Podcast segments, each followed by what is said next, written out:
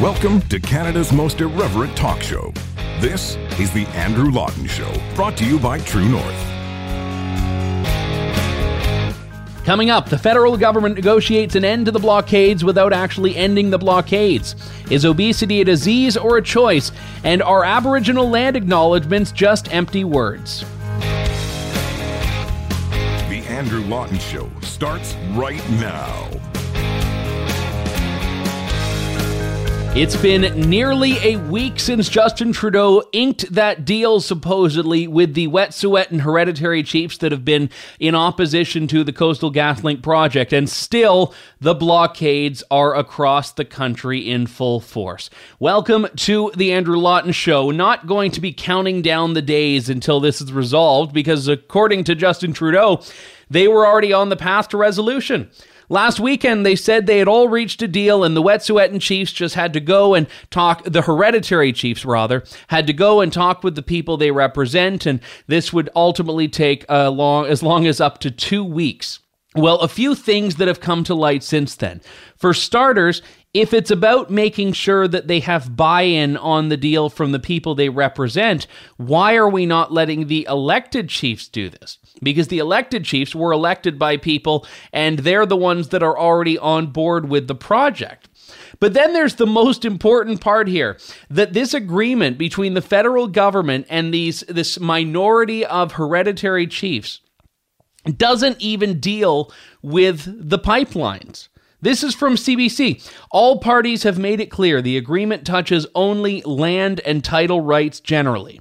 The natural gas pipeline itself remains in dispute. so, John Horgan, who's the premier of BC, has says the, that the project is underway. It's been approved and ratified.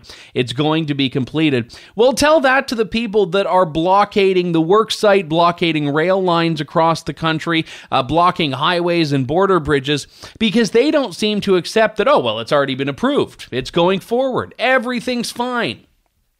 No, what's actually happening here is the government has managed to be the victim of an elaborate con where it's negotiating something that has nothing to do with the source of the actual grievances right now that are causing these blockades. They weren't even negotiating based on the pipeline.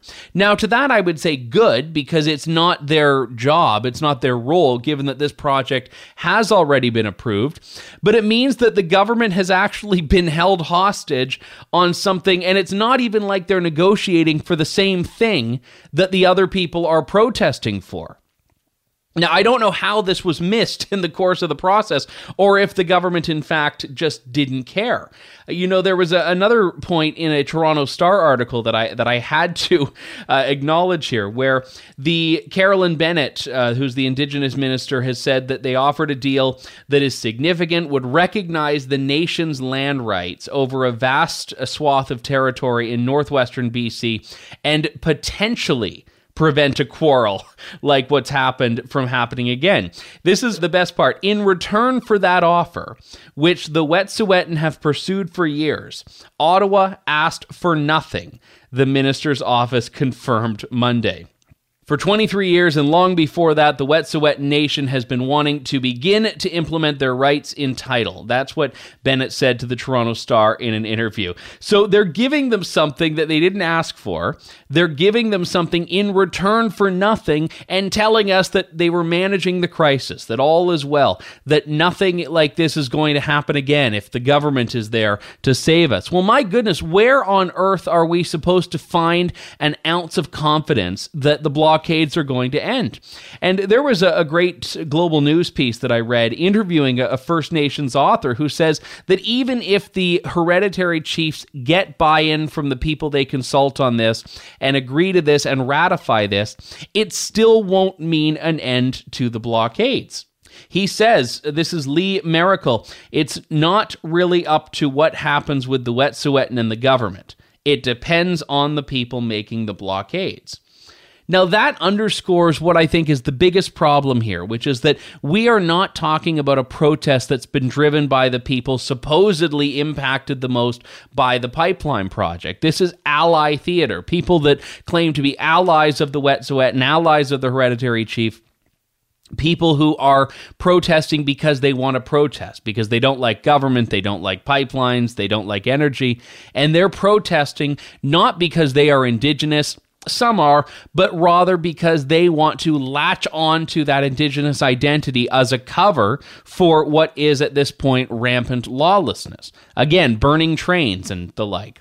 So, this is fascinating to me that the government is unaware of how to negotiate because they're giving things away without asking for anything in return.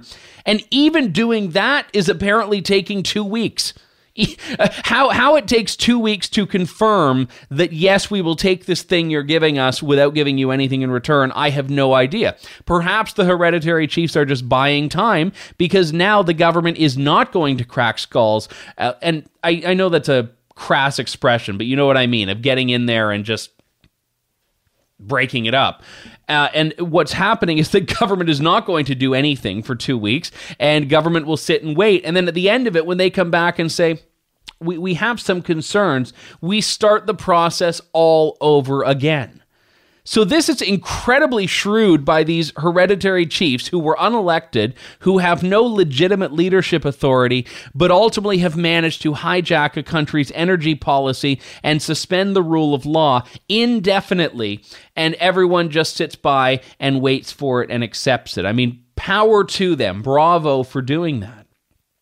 There was an interview on APTN with Stephen Buffalo, who's the president and CEO of the Indian Resource Council. And, and Stephen Buffalo was talking about the realities here that you're dealing with a lot of non Indigenous protesters, first off. But moreover, what he pointed out, and I, I think this is an important point, is that a lot of these people are paid to be there. And he said this is something he's heard and experienced himself people being paid to be there. And he says uh, in one particular part here, and I'll play the clip environmental groups have come on reserves and offered $300 a person or, quote, $500 if they're wearing feathers, unquote, because they want it to look like this is an indigenous protest and not like just a bunch of white liberal so called allies that are trying to pretend they're these indigenous heroes when in actuality they're just looking for an excuse to protest. As we uh, shoot this episode, we see a many of those youth and others that are out uh, taking part in demonstrations, uh, blockades, actions uh, in support of the Wet'suwet'en hereditary chiefs who are opposed to Coastal GasLink. Uh, uh, what are your thoughts on what you're seeing? Well, again, I, I think there's a lot of misrepresentation. Um, of course, we, we want to make sure the environment is paramount. But in the same sense, though, you know, who's really saying this message? And, and when you see 20 elected chiefs give the authorization and that they want to work, they, they want to provide that economic opportunity for, for their, not only their people and the future of their people. Um, I, I think that needs to be warranted, you know, and I think we have to investigate that thoroughly. Uh, but the hard part again is, is, is who's really pulling the string here. Uh, in, in, in, in my view, based on some of the research that I've seen, you know, there, there is a will that there's uh, to, to landlock Canada's resources. When I spoke with uh, someone from the National Coalition of Chiefs last week, uh, this is a group of First Nation and Métis leaders who are in support of resource development. The, he alleged that people come on reserve and, and, offer hundreds of dollars to people to come out to these uh, protests. Is that uh, something that you've ever heard of? Yes, actually, I have. You know, a friend of mine uh, that used to run the Treaty 7 Management Corporation. Uh, when when uh, Northern Gateway was approved, this environmental group came to his office and offered $300 per head of First Nation and $500 if they're wearing feathers. So uh, back then, he, he, didn't really take too much into consideration the fact that it's the impact it's going to have. Mm-hmm. But now it has a drastic impact, as you can see now. And one interesting story is that Greenpeace, was hiring a campaigner to, and they changed this. They changed the wording when people started talking about it online. $70,000 a year to, quote, scandalize, unquote, the fossil fuel industry. The job description says uh, Greenpeace Canada is seeking a campaign head to provide leadership in the development and implementation of our campaigns to fight against climate change and scandalize the fossil fuel industry in Canada. Now, the best part about it, I think, is that it requires people to be willing to travel globally and uh, within Canada as well. So nothing scandalizes the fossil fuel industry like uh, getting on airplanes and flying across the country on planes that are using fossil fuels like airplanes do. So unless they're, you know, hitchhiking on horse and buggy, which would be very difficult because you see the thing three kilometers away and you have to hold your thumb out for the whole time it takes to, to travel that. I don't know what Greenpeace is doing, but they take out the word scandalized because they realize, hmm, maybe it doesn't look too good on us if we're literally talking about terrorizing, which is, I think, a fair synonym for that, terrorizing an industry. Whatever happened to stakeholder meetings, lobbying? You know, I did an interview a few weeks back with Michael Binnion, who's from the Modern Miracle Network and obviously himself an executive of, a, of an oil and gas company. And one of the things that I found interesting in talking to him is that the oil and gas sector has done far more on its own in relation to what government has forced the industry to do because they're aware that there is an environmentalist push that exists across the country. So they're trying to preempt a lot of this. They've invested in green tech, they've invested in clean tech. And by the way, a lot of these oil and gas companies, which collectively I think employ about 12,000 Aboriginals across the country, are investing in reserves and First Nations communities because these communities, which are trying to uh, see how they can leverage their natural resource assets, are saying, All right, come, teach us, show us what to do, help us out here. And this is what Stephen Buffalo talks about in that APTN interview. And I can't play the whole thing, it's about 20 minutes, but I would encourage you to go and, and, take a look because there's a lot of interesting background there and also a lot of things that will leave you wondering how on earth is anyone protesting these developments and protesting these projects.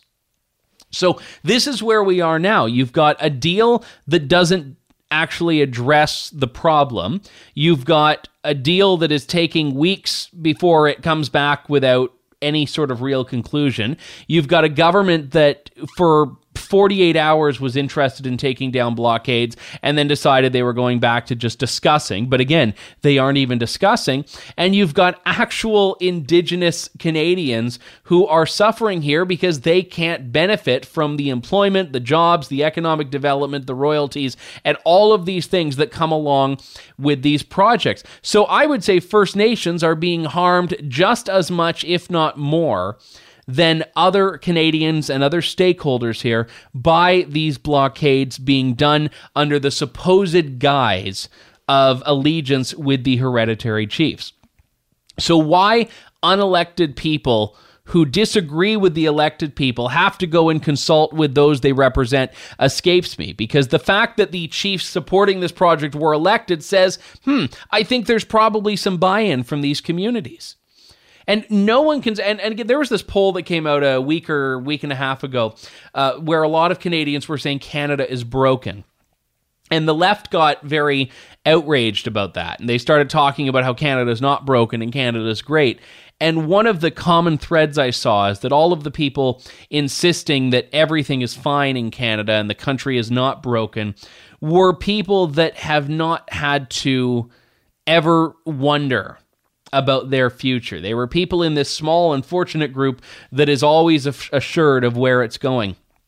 And for people that the Canadian dream, if we can call it that, has left behind, it's easy to understand how they'd think the country is broken.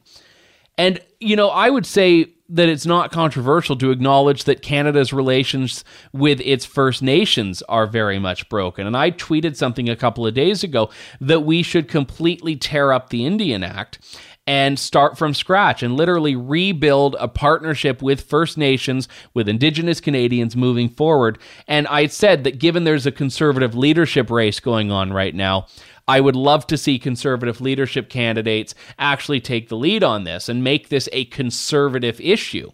And there's no reason it can't be. There's no reason this can't be a, a conservative issue. And I had a lot of people respond to say, well, Maxime Bernier proposed that uh, in his platform, and I didn't know that. I'm, but the point is, he's not in official opposition right now. The Conservative Party of Canada is, and whether I like or, or dislike uh, the PPC platform, and I think there's a lot of good stuff in there, they didn't get the seats that they needed in the last election to make an impact right now. I know they can do things in the future, and I am going to continue to follow them. I, I'll be interviewing Maxime Bernier at some point in the coming weeks, I'm sure. But the point is, is that you have to deal with the players that are on the field right now. And I would love to see the conservatives champion a big reform on this because the liberals aren't. I mean, the liberals have absolutely failed on this.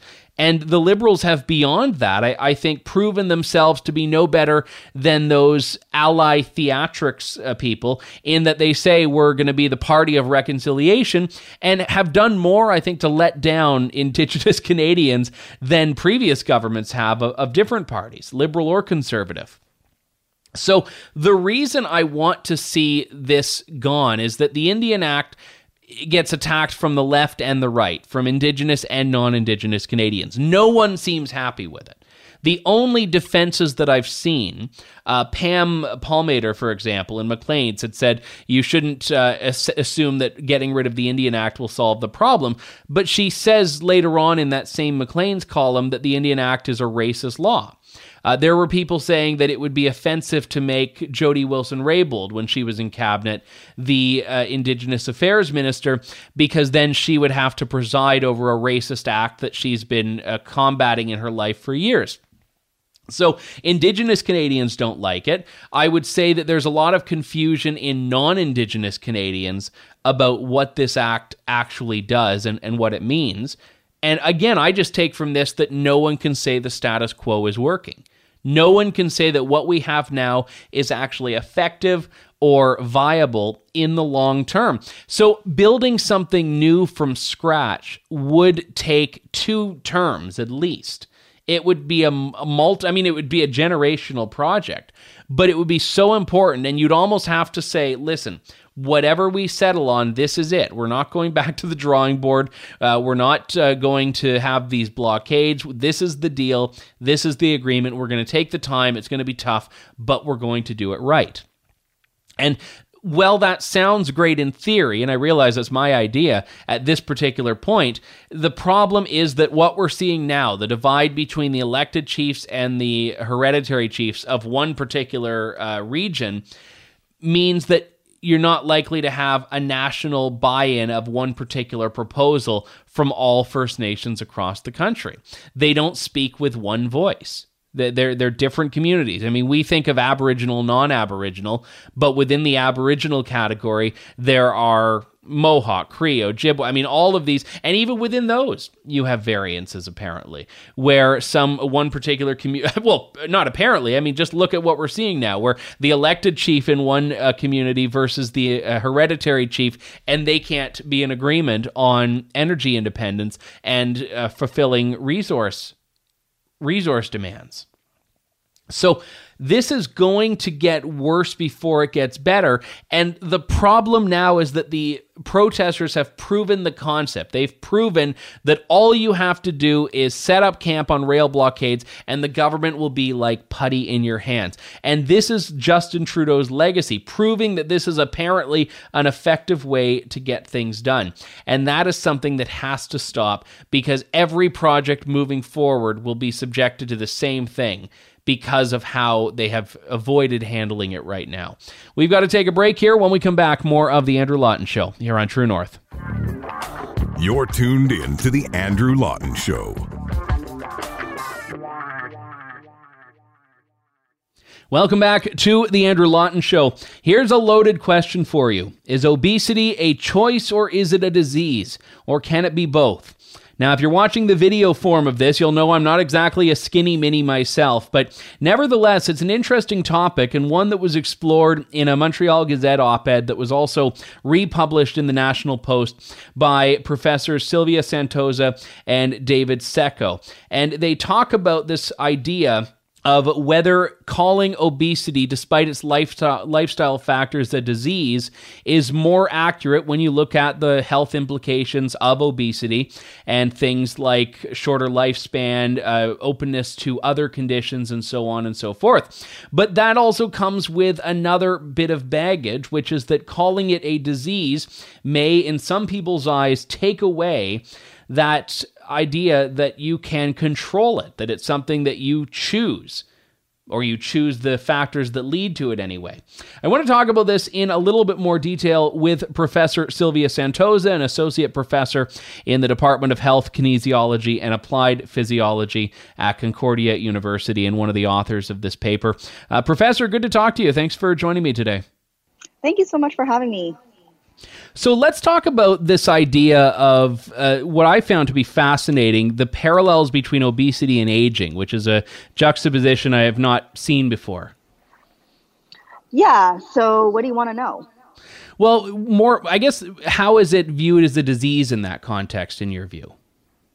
Well, I'm, there's a lot of things that obesity and aging that are similar in obesity and aging. For example, if you think about all of the diseases and conditions that are associated with obesity, so when you think about that, you think of perhaps some of the common ones like cardiovascular disease, high cholesterol levels, uh, mobility issues. You think of maybe uh, type 2 diabetes and things.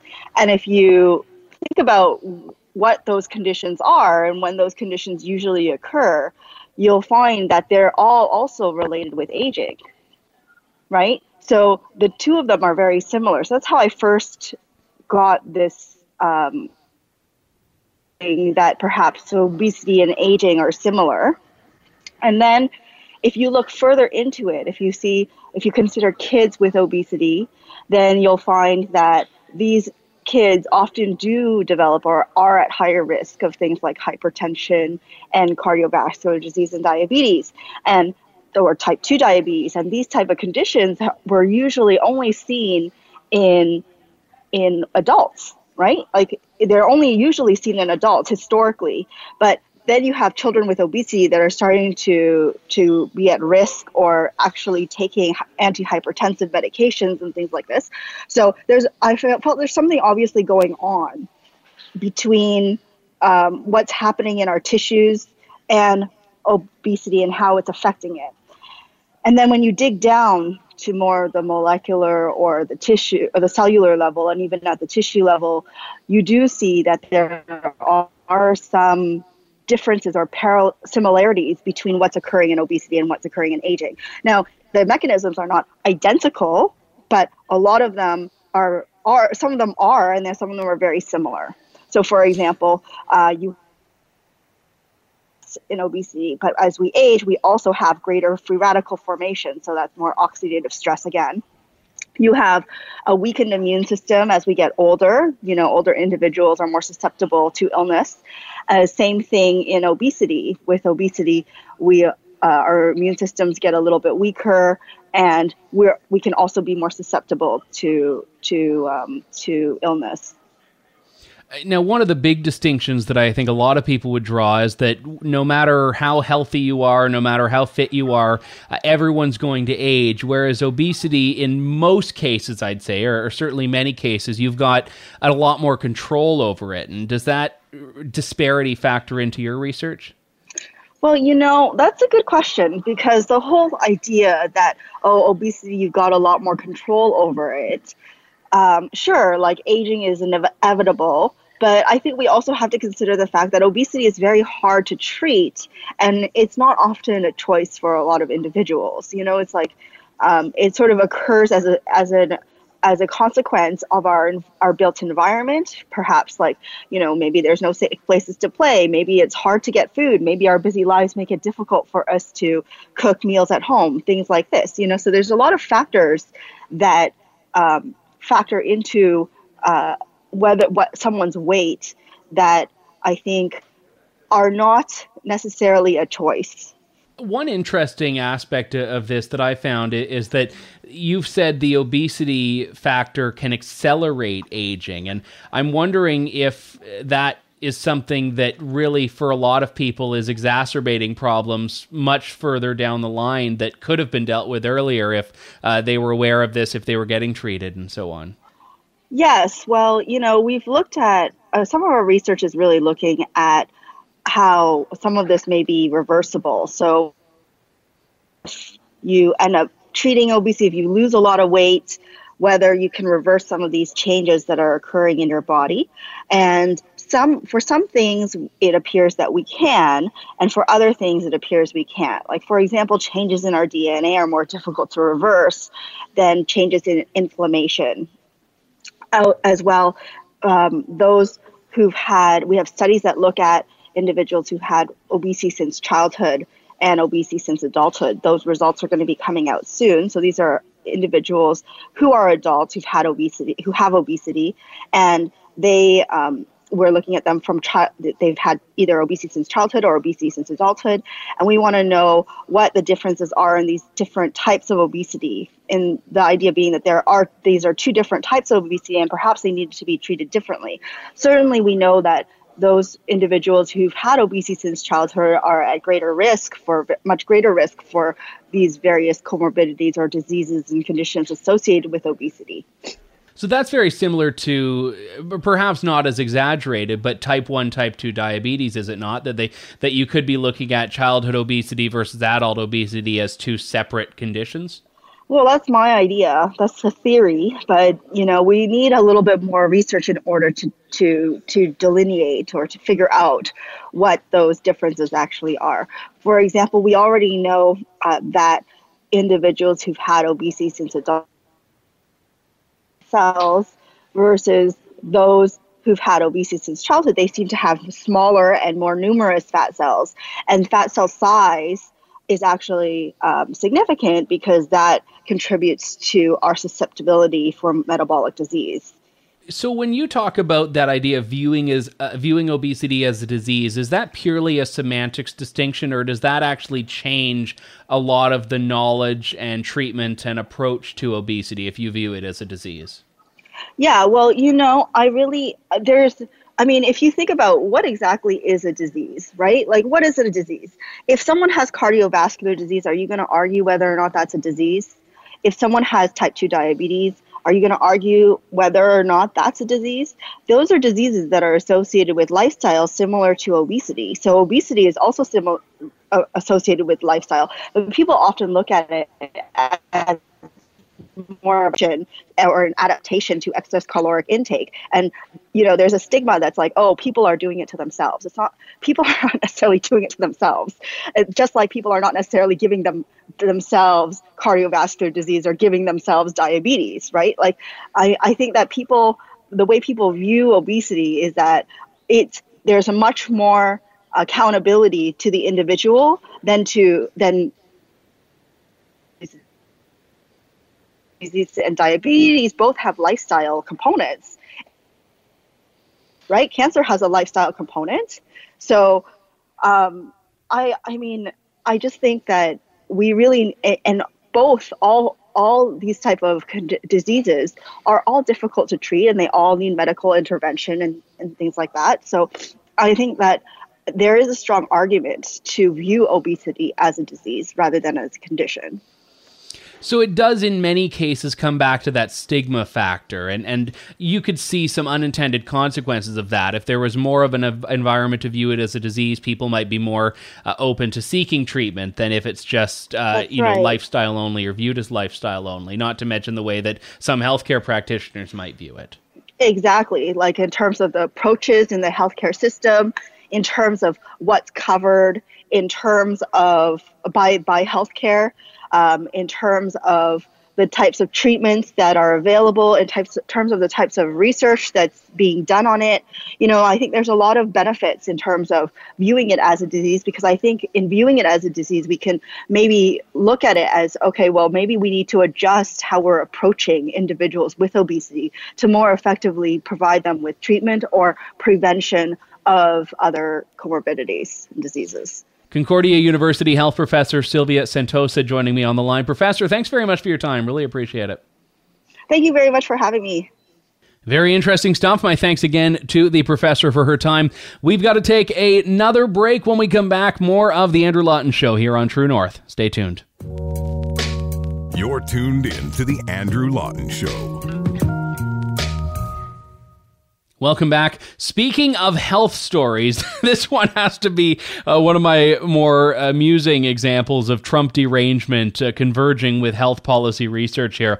Uh, Trump's 2016 win may have resulted in fewer boys born in Ontario, according to a study published in BMJ Journal. They found that there was a short term decline in the number of boys born in Ontario three to five months after the U.S. election in November 2016. They say the shift in the sex ratio of newborn babies was apparent in only politically liberal leaning areas and not in conservative parts. And what the researcher said, an endocrinologist at Mount Sinai Hospital, the idea that liberal leaning parts of the province might have perceived that event, the outcome as an election, as an adverse societal stressor, whereas conservative leaning parts of the province might not have seen it that way. So, what they have here is this idea that if you're stressed, you are less likely, apparently, to have a boy. And if everything's fine, I guess you'll have boys. So boys only come when the world is fine and the, the world is as it should. But they're arguing that uh, to have fewer boys after the election in liberal areas means that Trump is responsible for it, which means, though, that President Donald Trump may be the greatest contributing factor to less toxic masculinity because there are fewer males. So, in many respects, maybe some of the people on the left should be thanking him for this if we accept all of these things at face value. Uh, apparently, the researcher, uh, Dr. Retnakaran, said he and his team had to wait three to five months after the election for the babies to be born to see if there was an impact on the sex ratio. So, it sounds like he was trying to find a disparity. And you always have to be very cautious when someone is looking for a very specific outcome. Not that there's a problem with having a thesis, but it sounds like he was ready and willing right after the election. Okay, let's see what this does to the boys that are born. And then, what do you know, found that fewer boys after the election. That's a fun one. Also, in health news, we have in Australia major panic. Coronavirus is causing everyone to clear everything off of the shelves. You can't find toilet paper in Australia, apparently. So, one newspaper, NT News, decided to print a few extra pages that you can use as toilet paper. So, if you can't find your uh, Charmin or whatever is on the shelves of Australia, Cottonelle, I buy this stuff all the time. I have no idea what the brand names are. Cottonelle and Charmin, I think. The, the bear dancing, I think, is charming. Maybe it's an Australian bear. Who knows? Uh, you can just uh, clip a few pages of your newspaper, and uh, no idea how it's going to feel. Probably not as soft and smooth as the kittens on uh, the Royale or the Cottonelle. Okay, all these brands are flooding to me now. Not as soft as the kittens, but uh, desperate times call for desperate measures when it comes to the coronavirus panic. Which brings us to the most desperate and sad coronavirus story of them all, courtesy of Vice. Coronavirus porn is going viral on Pornhub. Amidst a global health crisis, the article said, porn finds a way. And this is evidently the saddest point of society. I would say bring on the meteor and I'd say bring on the coronavirus if this is what we're going to do with our life and this is what we're going to do with our uh, freedom and free speech moving forward. Uh, but apparently, there is one particular video where a CDC agent investigates a deserted Wuhan and then finds someone, and in true uh, you know, the cable man is here fashion, uh, hijinks of a sexual variety ensue. I'm not going to play any video of that particular chapter, but this is what you have to be aware of in the post coronavirus age is that porn will find a way, and we are all just so in need of being ashamed of ourselves, I would think, if we've contributed to that in some way. Uh, while we're on with this rapid fire round, here's a, a great video. Angela Merkel's interior minister refused to shake her hand because of coronavirus. Have a look.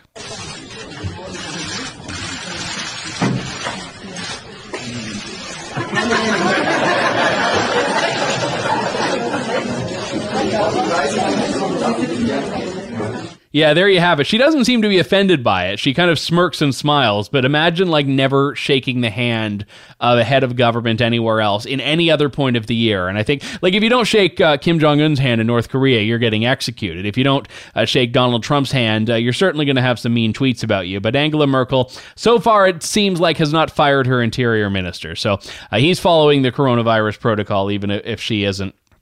It's like last week we were talking about on the show with the uh, churches, the Anglican churches in Toronto that are only giving, uh, only, only, encouraging smiles and waves, not hugs and handshakes, as we uh, deal deal with coronavirus. So, I, you know, it's funny. I got a few emails from people because I did ask for your thoughts last week about whether you're panicked or not, and, and it seems like I'm not alone in believing that it's probably somewhere in between this is something we should be panicking over and you know this is nothing so i was actually glad i wasn't alone because i thought i'd get hit from both sides on that by people saying you know you're fear mongering and other people telling me uh, you know you should be stocking up on doomsday supplies right now and I had uh, an interesting uh, conversation with a friend of mine who said they were getting a go bag.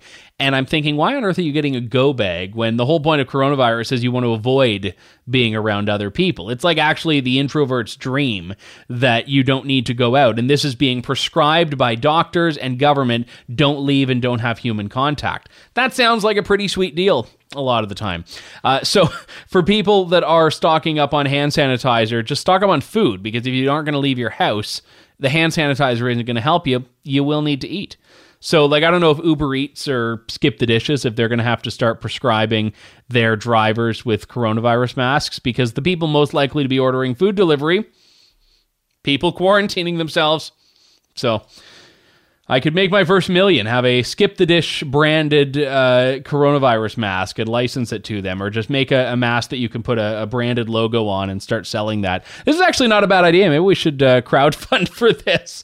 In any case, this story I want to talk about before we wrap things up for today. Brampton City Council passes a motion requiring Indigenous land acknowledgements in all public facilities and parks. Now, the motion is technically just to get the city staff to do a report on it, so they're not installing the signs right now. But the uh, mover of this, Councillor Charmaine Williams, has said it's a motion to post land acknowledgement on all city owned parks and facilities, everything to do with a library, a city museum, a park, community center, ball diamond, sports field, you name it. She thinks there should be a big thing on there that acknowledges the traditional territory of the indigenous ancestors of the land. And the problem with this is that, and I was talking earlier about the need to rebuild relationships with Indigenous people. A lot of Indigenous people that I've spoken to, and I won't say it's all of them, but of the ones I've spoken to about this, find the land acknowledgments to be pretty ridiculous because it's never accompanied by action. They think that, yes, acknowledging the history and the heritage is fine. But if you're going to get up there and say, we hereby acknowledge we're on the Chippewas of the Thames or the Port Credit, the Mississaugas of the Port Credit or whatever, and then you do nothing else to acknowledge or respect them, it's just empty words. It's empty words. So when this idea of let's put up a big sign that says this is the traditional land, it's, well, are you giving it back? Are you returning it? Is it their land? Are you giving it? I mean, there was that great bit. I think it was the Baroness von Sketch show, which is one of the few uh, Canadian comedies that's on TV now that I really like. And they, were mocking the idea of the land acknowledgement because it is so empty. There, it was in front of a movie or whatever, and they say, "Oh, are, are we giving them a portion of the proceeds?" Well, no. I mean, oh, well, are, are we giving them the theater? Well, no. Well, should we leave? No, no, no. Stay. It's you can watch the movie because again, it, a lot of the time it's just words, and even the people people saying the words, I don't think necessarily agree or believe or even think about it. They're just going through these motions. So I don't think there's anything wrong with acknowledgments, except they become farcical. I was at an event uh, a year ago, a year and a half ago, and someone did a land acknowledgement and then someone else on the panel didn't want to be one up. So they did their own and they said i want to acknowledge uh, his acknowledgement and add my own. And then at, at a certain point it's like everyone was feeling left out if they didn't acknowledge in some way And that is theatrical. And I would argue it does nothing for Indigenous people. It's not putting clean water on reserves, it's not giving employment, it's not doing anything. It's just words. And the problem with these acknowledgments is that if they are not accompanied by action, you shouldn't be doing them anyway because you are not respecting the tradition you claim to be respecting. And if you are doing action, then why do you need the words? So it's one of these things that is just completely virtue signaling to the nth degree. In any case, we have to wrap things up. My thanks to all who supported the show, listened to the show, and wrote in since last episode. We'll talk to you next week with more of Canada's most irreverent talk show. This is the Andrew Lawton Show on True North. Thank you, God bless, and good day, Canada. Thanks for listening to The Andrew Lawton Show. Support the program by donating to True North at www.tnc.news.